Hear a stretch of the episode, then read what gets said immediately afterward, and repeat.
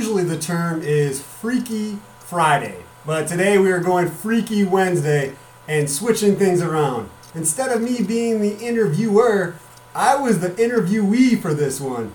LaSalle Peru boys basketball coach Jim Trevaney ran the interview and asked me questions about me personally. That is episode sixty-seven of Edge of Your Seat Podcast. Why not? Why not switch it up? We're in quarantine times, time to be creative, and he had mentioned it in November. I spoke with him, he was on this podcast, talking about the beginning of the boys basketball season. They had wrapped up a tournament in Ottawa, and I kind of forgot exactly when I talked to him. I knew he was on the podcast, and he had asked me then. He was like, hey, maybe sometime in the future, if you want to, it would be cool if I asked you questions. I was like, you know what? That's a fantastic idea. So here we are. That is this very episode of Edge of Your Seat Podcast. And I am your host, well, I guess, guest, Brandon Lachance, for this one. A couple things I did want to touch on before we get to Mister Jim Trevaney being the host of Edge of Your Seat Podcast. First of all, he does say Lachance. Sometimes people call me Lachance and I just don't say anything. Lachance, Lachance. I know you're talking to me. I don't really care how you say my name. I used to, when I was younger, care about it a lot. My great uncle Bill kind of showed me that. He was like, hey, whether they call you Lachance, whether they call you Lachance, it really doesn't matter. They're still talking to you. They still respect you. They're still addressing you. It doesn't matter. So that's how I go about it. And when I goof up other people's names, which I tend to do, I really don't worry about it as much because people goof up my name all the time. It's no big deal. I still mean the same amount of respect and everything else that I mean when I'm saying your name. So that's why I didn't really get offended. A lot of people in this area call me Lachance. No big deal. Also, some other things about this interview. It's not like I forgot what I wanted to say, but I I don't think I've ever been asked questions. I guess I did for a couple stories for I V C C students. I did a couple stories with them. They wanted to talk to a media representative. But we were talking about S I U when I was going over my job as a member of the arena game staff, and there was a couple memories that I should have touched on and I didn't. First, when I was talking about events and things that I had done, I met Drew Carey in person. They did an improv show. Some of the cast from the Drew Carey show were on there. I met Mimi. I met a couple of people from Whose Line Is It Anyways, including Ryan Stiles. It was really cool to meet those guys. I have a wall poster with their signatures underneath their picture. Just wanted to bring that up just so I could relive it. That was a great memory that I only got to do because I had taken that job. And I also wanted to mention Dan Callahan. He was the S I U baseball coach. He has since passed away from cancer, but he was a great man to meet. I actually, through the game staff, I took a job working for the baseball team. I did their laundry, worked in the clubhouse, did stuff like that. I shagged balls, you know, whatever job. You know, I got paid to chill with the baseball team. All the baseball team knew me. I knew them. I would see him in classes, walk in the hallways. We'd talk. It was cool. He pointed out to me one time, like, obviously at S I U, we're partying. And that's why I'm bringing it up, because Jim Trevaney and I talk about S I U and partying. I brought up this job and things that I enjoyed about college. Well, Callahan was the one that kind of put me in place, so to say. Gave me a perspective. I was at the clubhouse whenever I wanted to be. After practices, after games, everybody would be gone, and it was my clubhouse. I could do whatever I wanted to. And I took advantage of it, like a normal eighteen, nineteen-year-old would, or most would. I was drinking and, you know, doing all that college stuff. And there was a couple times where, you know, I had failed to do something I was supposed to in a job or something like that. And I ended up leaving. And before I left, he was like, look, you are a very smart kid. You know your sports. You know sort of what you're doing. Get yourself together. Figure it out. You do that, and you're going to be well off. Just figure it out. Don't let this characterize you. And I didn't. Never since that point, I never did. He's like, you know, you have goals. You have dreams. Do it. And I did. Jim and I kind of talked about that, about dreams and, you know, pushing for things you wanted to do. And Callahan was a huge role model mentor for me to do that, especially in college. In high school, it would have been my basketball coach, Brian Bloomhorst. I remember senior banquet after the whole season's over. you did a little speech or, you know, told everybody about that senior. I was up and he said, if it was based on heart and determination, the N B A would offer Brandon Lachance a contract. And then went on to talk about my drive and, and keeping to wanted to improve myself and get better at everything I do. And that has stuck with me and been a deal for me, a big thought process my entire life since then. Every time I'm doing something and start to fail or start to slip or not doing as well as I want to, I always remember Coach Bloomhorst's speech, and I remember his face when he said it and how he looked at me when he said it, and I will never forget any of that. Never, never. Definitely a role model speech that I will never forget, and it's helped me get where I'm at. Not saying I'm at like the best place in the world, but I'm I'm not complaining. I'm I'm pretty I'm pretty happy with life right now. Well, besides the coronavirus that is shutting down life as we know it. Just always pay attention to those people that are saying things, that are telling you things. Connect on just one or two of those words or just a phrase, and it changes your life forever. I never even noticed it. I didn't notice at all. Through high school, definitely not. Through college, not really. But then when you sit back and you look at things and think about things that has helped mold you or helped change things or helped put you in the place you're at, Dan Callahan and Brian Bloomhorst are two guys that I will never forget and that molded me, helped mold me into where I'm at today. So I just wanted to bring them up because Trevaney and I kind of talk about some of these things, and I did not say that during the interview. I guess that's the good thing about being the real host is I can go back, do this intro, and add other things that I wanted to say. He doesn't have the opportunity to do that because the whole deal here was we got to switch roles. He got to ask me questions. One more thing I want to talk about. We'll get to Trevaney. I want to talk about Shameless. I just finished season nine. I know there's going to be a season ten, and then I think the show is wrapping up after that. I know I'm a little behind. I'm trying to catch up. I want to binge watch the Tiger King on Netflix so we can discuss that, other things that I want to watch. But with Shameless, holy Fiona. Fiona, I just spoke about this like two episodes ago because I said I had started season nine. She goes the full circle of doing pretty well for herself, trying to put eggs in a basket, carry that basket as far as she can, to blowing up that basket, stomping on every single egg, totally gone, doesn't even exist anymore, and then trying to restart, put it together, and then she just leaves everything behind to do this somewhere else. Wow, kind of mind-blowing. And I was talking to a friend today and said, yeah, that season is not really as good as the rest, but I kind of liked it actually.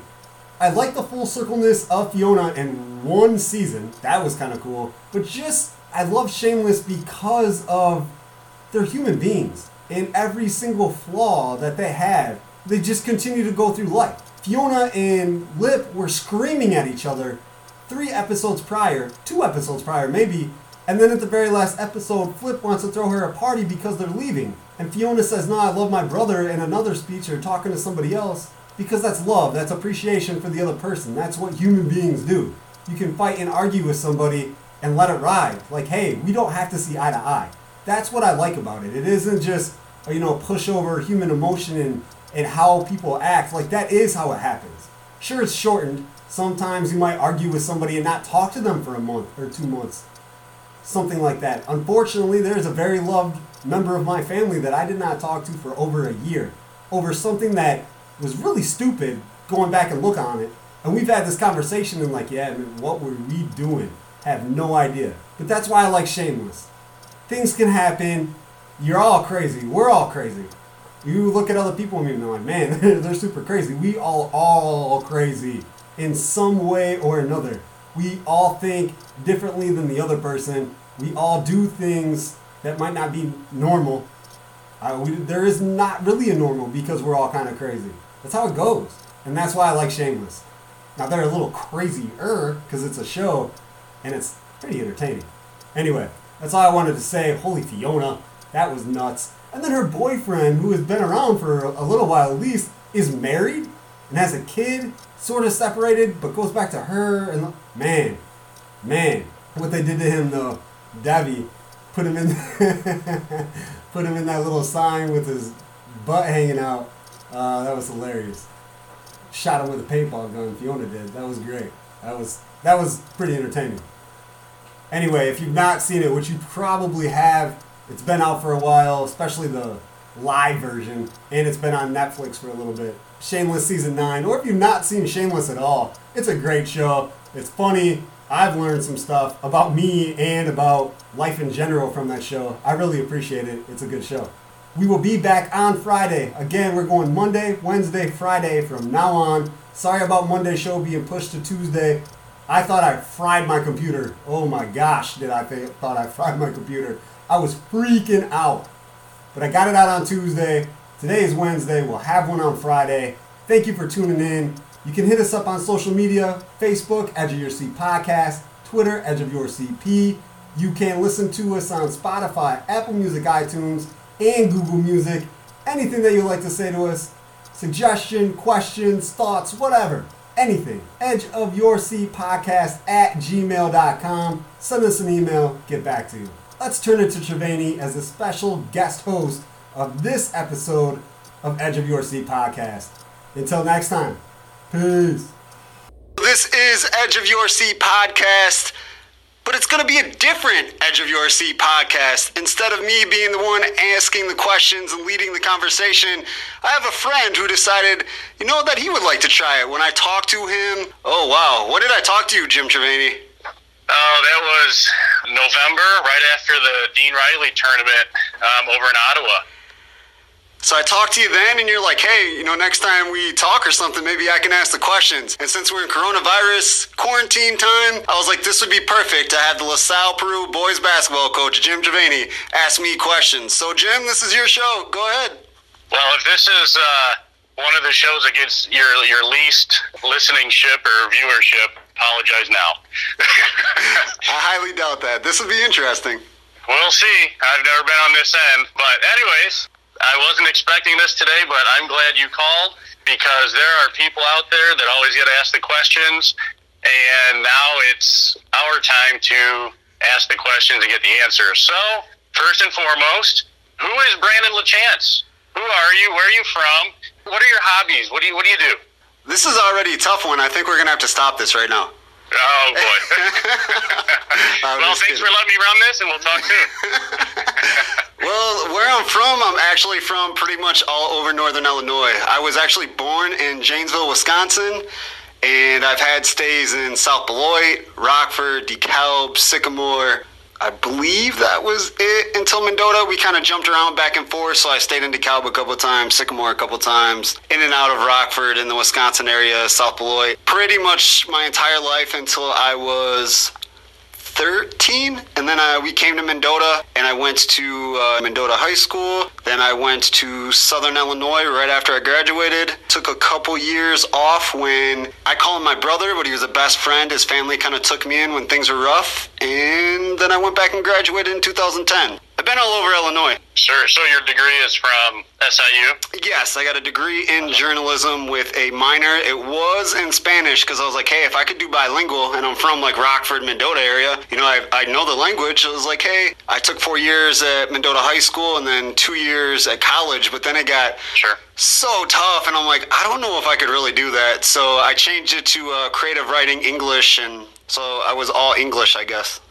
Cool. I've, I've never been to S I U before. I went to Eastern Illinois, and I visited U of I, visited I S U and Northern and some other colleges. I've never been to S I U. I've always heard the stories about what S I U is known for. What was your favorite part of attending S I U? Ooh, I mean, that's a good one. Obviously, I know you're talking about the parties. The parties were pretty cool. They had chilled out since the major times, like ten years. So I went down there. My freshman year would have been two thousand four. I graduated in ten. Like I said, I took two years off in between my junior and senior year. But um, the partying was still a lot of fun. There was house parties every day, not even just the weekends. There was beer pong tournaments every day. I mean, the house that my friends ran, we weren't really a frat, but a group of like twenty or thirty of us that were together all the time, especially my sophomore and junior year. We played beer pong pretty much day in, day out. As if we weren't at school, in classroom, we were playing beer pong. Well, at, at least you stayed active, I guess. Uh, to further answer your question, I actually worked for the S I U game staff. So I was like a usher, ticket taker, uh, security guard for all things at S I U. So I was at every single home basketball game. In my sophomore year, maybe junior year, was the year that S I U basketball, men's basketball, went to the Sweet sixteen. So I got to watch a lot of awesome basketball. Bradley was really good that year. There was a lot of studs in college that had N B A careers that I got to watch. I was at every football game. I was a security guard for football, so I was like on the track around the field. So I had a front court, I guess, front field seat, which was amazing. And then there was also things that we would do like concerts. Nelly was there. I was a ticket taker for him. Kanye West was there. I was actually a security guard for Kanye, so I was right in front of the stage. So those were probably my favorite moments besides the partying was what that job opportunity gave me. And then, of course, I was writing for the newspaper, so I got to write stories about these, you know, experiences too. So it was a lot of fun. So when did you know you were going to become uh, a journalist and get your degree in journalism? Was it before you even went to S I U, or was that like as it developed, becoming the security guard, attending all these events? Because I know when I was in college, I did some of that stuff also, but I wasn't on the security, and I, you know, I'd go watch uh, Creedence Clearwater Revisited. They came down to Eastern one year when I was there, and, and that was a heck of a concert. Uh, Bill Cosby came one year for family weekend. I'd always go to basketball games just to watch. You went there to work. I went there to learn and enjoy the game. When did you know it, you wanted to get into journalism and report about what you were seeing? I actually figured that out my senior year of high school. So I was a basketball player. I'd kind of dabbled in football, more junior tackle. As soon as I got to high school, I kept getting hurt, and I'm like, hey, I'm like fifteen years old and my back is always in pain. So I kind of give that gave that up. I was basketball. I ran practices with the uh, cross-country team to stay in shape, things like that. Always wanted to be an athlete, but I really wasn't athletic enough. Like, I knew the game. I was probably smart enough, but just didn't have the athletics to get it done. So that's what I wanted to do. Well, then I got into a car accident in October of two thousand three, which was my senior year. And I have two plates, a rod, and eight screws in my left ankle. And my face is pretty much reconstructed. I broke, wow. I broke almost every bone, and I have sixteen plates in my face, which, thank you for the doctors, you can never tell, which is amazing. So going through that, I couldn't, I didn't run for like three years. I couldn't walk for a year. So I had to change real quick. Like, obviously, you know, even if I wanted to go to junior college and play basketball and figure it out after that, I didn't have that opportunity. I just kind of sat down. Obviously, I was in the hospital for a while and at home. I couldn't go back to school until the next semester. So I was like, um, what do I do now? And I always like to read. I always was good at English papers. I got really good grades. I'm like, hey, maybe I can be a writer. And then it was like a light bulb went off. I was watching E S P N Sports Center, and I was like, I could write about sports. I know sports, and I know how to write. Why don't I do that? And that's where it happened. Where was your first job at? Was it at the News Tribune in LaSalle? No, actually, my first full-time job professionally was in Carterville, Illinois, which is an outskirts of Carbondale. It would kind of be like, maybe kind of like an Oglesby to LaSalle, kind of like that. Okay. So it's a smaller town on the outskirts. They actually had really awesome football teams when I was there. And I think this year they were in the Elite Eight, maybe Final Four uh, for basketball. I want to say Elite Eight for basketball. So really good athletics down there. My first job was the Carterville Courier, and the guy that owned that also owned the Heron Independent and the Johnson City Herald, which are also towns down in Southern Illinois. So that's where I first started working. I worked there before I actually started at the Daily Egyptian, which was the paper for Southern Illinois. Gotcha. So when you came to the News Trib, probably just shortly after that, what was your role? You, I know you were covering uh, L P sports and local sports, and tell us a little bit about that. First started at the paper, I was part-time for two years because they had full-time writers already, and they were just like, hey, we got this little spot. I think it was like ten hours a week or something like that before things started shifting. People got different jobs, whatever. So I was working other jobs. I worked, man, I've done pretty much everything you can think of. I worked at a hotel. I worked at a gas station. I worked at a couple different factories. I did a little bit of everything, just trying to to uh, support the dream, I guess. And then I was working at A D S in Mendota, which is a advanced drainage systems, and I worked out in the yard. So I was throwing coils on, we call them vans, but they're trailers, and stacking them up to get ready to transport. I started there through a temp agency, and they said, you know, after three months, if you work out, we'll hire you on. Well, those three months came up, and they wanted to hire me on. And it was like, okay, do I take this job and forget about writing and do that part-time instead of wanting to do it full-time and that to be my life? Uh-huh. And I was like, no, I, I don't want to give up yet. So I quit A D S, started working at Beck's in Oglesby, the gas station, and not even four or five months later, somebody left at the News Tribune, and I got hired full-time. So I made the right decision. That's a great story. There's so many people out there that they have a dream, they have a vision of who they want to be, what they want to do, and sometimes, you know, the path takes longer than expected, and sometimes you have to do things that you don't want to do to figure out what you do want to do. When my brother was just later high school and just out of college, he worked for R R Donnelly out of Dwight, and he would drive to Dwight every day, and he would help make phone books back when he really needed a phone book. Uh, but he'd be slinging phone books all day and packaging them, and he'd come home, and I can remember him telling my parents how he hated the job. He didn't want to do it. It was just too... And so they said, well, what do you want to do? And he didn't want to do manual physical labor. I was the same way. When I was in college, I was doing manual labor jobs, and I figured, you know, I, I want to do something where I'm going to help other people. And that's what kind of got me into coaching. But all along the way, you're doing these different jobs, odd jobs that get you where you want to go. So that, that's great. That's uh, good for you, because I know, uh, like you said, you've taken a, a path that has, like your word was, to get to your dream. And so you're there, and you've, you've kind of moved on through that and past that. And so tell us where you're at now.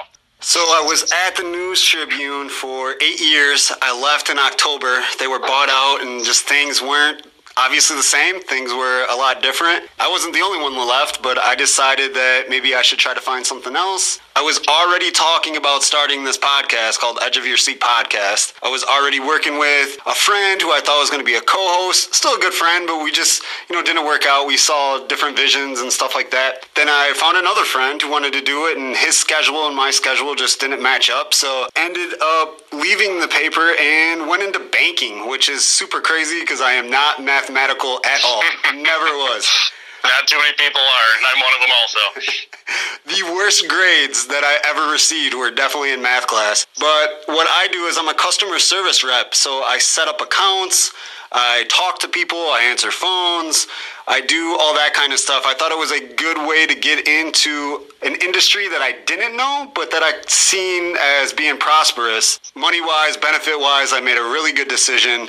And I'm still using some of those skills that I've learned through high school and college and working professional journalism. I started the Carterville Courier in two thousand five. So in February of two thousand twenty, that's fifteen years.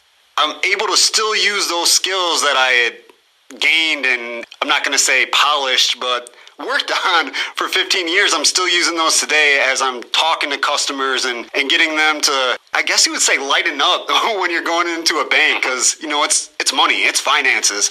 Not everybody has tons of money to throw around, and starting up bank accounts and, you know, especially the time that we're in now with the stock market crashing and nobody knows what's going to happen with small businesses and all this other stuff. There's a lot of questions up in the air. So when these people come in to the bank, it's like, I try to be as friendly and joke around and make it as light as possible for them. And I would not have been able to learn the systems and everything that I had to in banking if I didn't have that part already down. Because, you know, if you're trying to do something new and there's a lot of new things to do and you don't know how to do any of it, then it's harder to catch on. But since I already had the social skills and the customer part down, then I was able to put most of my resources in learning the system and learning how the proper bank procedures were so I could get it all done well-roundedly. Well, I know if I was walking into the bank today looking for Brandon Lachance, I would not recognize him. Is that true? Yeah. I've seen pictures. You look like you're eighteen again. what, what got into your head to make you take off the beard that's been there since I've known you? I have not shaved, like full shaven like this, since I think two thousand nine or two thousand ten. It's been more than ten years. But uh, with the coronavirus, everything going on, I'm working with the public. Right now we're in a weekly rotation. But before the changes and stuff, you know, I'm around a lot of people all the time. Whether, you know, I'm a carrier because I am a kind of younger guy and I could not have symptoms and be carrying it. I just thought it would be safe, less air traffic, less, you know, germs and stuff being held onto my face. I've had problems before with the beard where, you know, it could be a random summer day, I'm not sick, and all of a sudden I got cold sores and stuff because my maybe I didn't wash my beard well enough and, you know, I broke out. So I don't want that to be an issue now during a crazy time in America. I agree. Well, people that walk in, they're going to see a friendly face now. So hopefully, hopefully you get some more customers coming in after listening to this interview. How have you been spending your time with the coronavirus? I've had to go out for essential, you know, needs of milk and baby food and diapers and things of that nature. But, you know, you're a single guy. What, what do you do? I, I, I spend my time trying to corral and keep these uh, two little munchkins. I got three of them, but the two that can run around and be crazy, try to keep them active. What are you doing during this time? I've always had, I don't know if I want to say a love for cooking, but I've always liked to cook. I always thought I was okay. So I have been cooking a lot, actually probably like two meals a day. I haven't eaten out at all. I haven't got a carry out or delivery. I've cooked pretty much everything. I was lucky though, because I usually go shopping like once a month. If there's one chore that I hate the most, I will do dishes. I will do laundry with a smile on my face. But when it comes to grocery shopping, I absolutely hate it. Well, maybe you and I should uh, switch places, because I don't mind the grocery shopping, but my wife would attest that I do not like doing laundry. So maybe you and I can switch once a month. I got lucky there. My mom has been a dry cleaner for pretty much my entire life. So when she got home from work, she hated doing laundry. She had been doing laundry all day, every day, all week. So she taught me how to do laundry at home. And I have no problem with it, because if anything gets messed up with my clothes, then it's on me. I can't blame anybody else, and I'd rather have it that way. I bet. How do you feel about, you know, all the N C double A athletics and, you know, more specifically the tournament? I know they canceled it and, you know, good faith and, you know, everyone's best interest of not spreading the coronavirus, keeping social distancing, and, you know, everything we've heard already. But it's a sad time for big-time basketball fans such as yourself and myself and probably a lot of people that tune into this. How do you feel? What, what do you think your top teams would have been moving through the tournament this year? It is definitely a sad time, no doubt about that. As soon as the N C double A tournament decided to, at first they were going to just have the games, but not have fans there. And I was like, okay, that's a okay idea. At least they're still going to be able to play. The seniors that have, you know, been there for a while, or even the one and dones or two years and dones, whatever, got to get to the tournament and say they were there and see how far they could get. When the N B A, I think the N B A was the first full league that said, hey, we're suspending play. And then there was a fast trickle every day for the next like three days. Pretty much every single league was wrapped up in this bundle where like, hey, we're not playing until this is over. And then the N C double A decided, you know what, we're not going to play the games at all. And it was definitely a very sad time. But I mean, our health as, you know, not just our country, but every country is very important, obviously. I think they made the right move of deciding to cancel play and trying to show people how important it was for us to quarantine, how important that, I guess, how big of a factor this coronavirus really is. They were the first ones, I feel, athletics was, to put it on a pedestal like, hey, this is a very, very serious thing. What are we doing running around doing what we were doing before while this virus is here? And with them canceling play, showing us like, hey, we can stop making millions upon millions of dollars. I think the N C double A tournament is probably, I don't know numbers, I don't know for fact, but probably the number two grossing behind the Super Bowl when it comes to sporting events. I mean, we're talking it's all over the country. They're usually what, they start off in four locations? We have seventy-eight teams.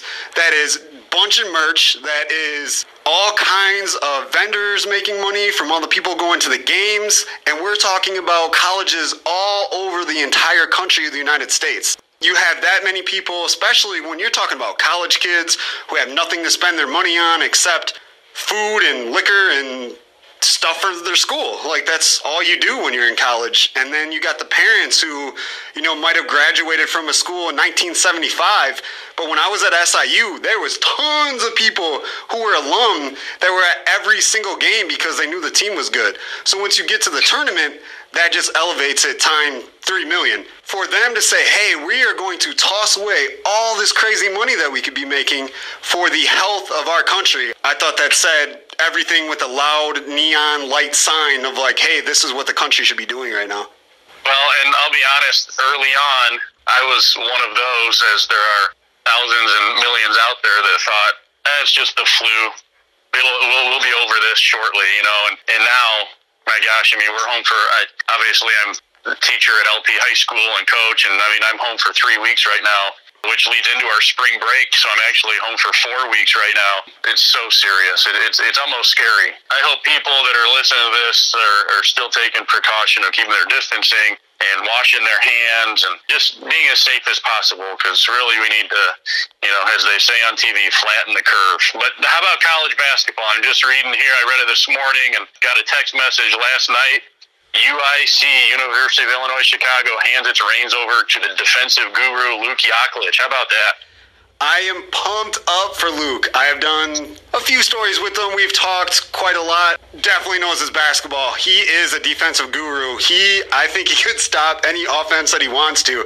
He made Michigan a powerhouse again. Not him alone, but helped them become a powerhouse, brought them to the N C double A championship game, helped Texas out a lot. He is a great basketball mind. I am really pumped up for him, and I'm hoping to try to get to some games to see him in action. Yeah, I'm really excited for him. I was excited at, at I S U. I went down and watched him a couple times, and up in Michigan, ex- extremely excited. Texas, I could never get out to watch them, but they were on T V quite a bit this year on E S P N two, so I got to watch quite a few games on T V. And this is good for him. You said he's a great coach. I know him as a person. He's a great man. Uh, he's a really good dude. It's nice having a former high school basketball coach from Illinois back in Illinois. You know, he can help recruit the high schools and bring some excitement to U I C. Their previous coach also did that, but, uh, you know, they're looking to go a new direction, obviously. So good for him. And maybe you and I will have to take a trip up there to, to watch him sometime. That would be a lot of fun. I would definitely do that. we'd, we'd have a great story to tell, that's for sure. Uh, that's right. We'd have something to talk about the next time I interview you. Definitely. Is there anything else you want to add? I mean, I appreciate you letting me do this. Hopefully you're staying safe and taking all the proper precautions, and maybe you and I can meet up again as we did about a year ago at this time and have some dinner and uh, just catch up. Tell me, before we go, what was your... Uh, Your first time interviewing me, or what was one of the first games you saw? Do you remember what year that was? What who, who were the guys on the team? What was the interview like after the game? Did we win or lose? Ooh, I want to say, so my first year at the paper would have been the two thousand eleven twelve season, because I started in August of eleven. Okay, so that was my first year at L P as head coach. I probably spoke with you the second year, because being part-time, I did like the outlier schools. So LaSalle Peru is the News Tribune's main school. So I did okay. the yep. Burrow Valleys and the Mendotas and the teams that were like on the outskirts of their circulation routes. So okay. really didn't do L P until the second year. And I believe it was a doubleheader, girls and boys, in Streeter. Because I remember being in like that little hallway talking to you, and you guys had lost. You were not very happy, and you didn't know who I was. But you weren't mean. Not you weren't like, oh, why is this guy talking to me? You were just kind of like straightforward, like, hey, I don't really want to talk about this. You didn't say that, but that was kind of like the the aura you gave. But you answered all my questions, and I, I probably asked like four or five. You gave me straight answers, which from watching the game, I mean, I knew were true. So you were honest. You were just mad that you lost. As a lot of coaches do get upset after a loss. That's great. That's funny. Uh, well, I hope I wasn't too mean. I hope I wasn't too hard on you as a as a first-year guy covering L P athletics. You haven't been too hard on me. I appreciate that. Hopefully I wasn't too hard on you asking you tough questions today, but uh, I appreciate you giving me the opportunity. This was kind of cool to turn the table and let your viewers know who the real Brandon Lachance is. So anybody can put on the headphones and put on a microphone and talk to everybody else and ask them the questions. But I thought, um, what a neat opportunity that you're giving your viewers here to find out who you are, where you're from, what are your likes and dislikes and your dreams and what you really enjoy. So from the bottom of my heart, thank you. And I know your listeners will thank you also. Definitely. This has been a lot of fun. I was more than happy to take a break from cooking and mindlessly playing some video games. I'm not really a gamer anymore, but I was like, hey, I got this PlayStation. I got nothing but time. Maybe I should play some games. I'm not very good anymore, Jim. Not at all. Well, I've got a Nintendo Wii sitting here that I probably purchased back in maybe two thousand six or seven, and it still works. And I just had to plug it in, put some batteries in the controllers, and now my uh, oldest daughter, Chloe, uh, she can beat me in, in nine holes of golf on there. So she's getting pretty good because we play just about every day just to stay active and keep our brains working, our bodies moving. But even a four-year-old and six-year-old still play the, the Nintendo Wii. We just got to keep them active. Thanks a lot, man. We'll, we'll have to do this again soon. Maybe the other way around again, but, but next year during basketball season. Definitely. We will talk soon, my friend. Take care. Thanks, Brandon.